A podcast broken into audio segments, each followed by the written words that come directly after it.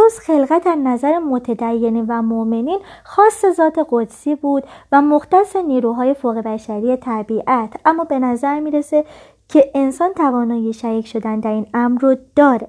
اما به باور من بشر هرگز قادر با آفرینش در اون معنای متعالی که خاص ذات خداونده یعنی آفرینش از هیچ یا خلقت از عدم نیست و نخواهد بود. چرا که هر چرا که اون بخواد بیافرینه در نهایت و در تحلیل نهایی به جز ترکیب مواد یا تغییر مواد یا جابجایی مواد نمی‌تونه باشه.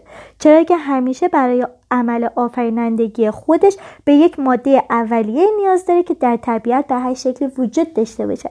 اما بحث بسیار جالبی که مطرحه اینه که چه چیزی مقدسه؟ خدا یا خلقت؟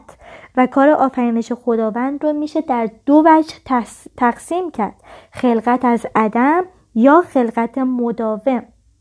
پروفسور تد پیترز معلف کتابی که ما داریم در موردش صحبت می‌کنیم از جمله علمای دینشناسی مهم و تاثیرگذار در ایالات متحده آمریکا است که معتقد انسان تنها آفریده خداونده که خداوند خود با آفریدن اون شبیه به خودش و دمیدن روح خودش در اون به انسان اجازه شریک شدن با خودش در خلقت سیروری یا آفرینش مداوم رو بخشیده.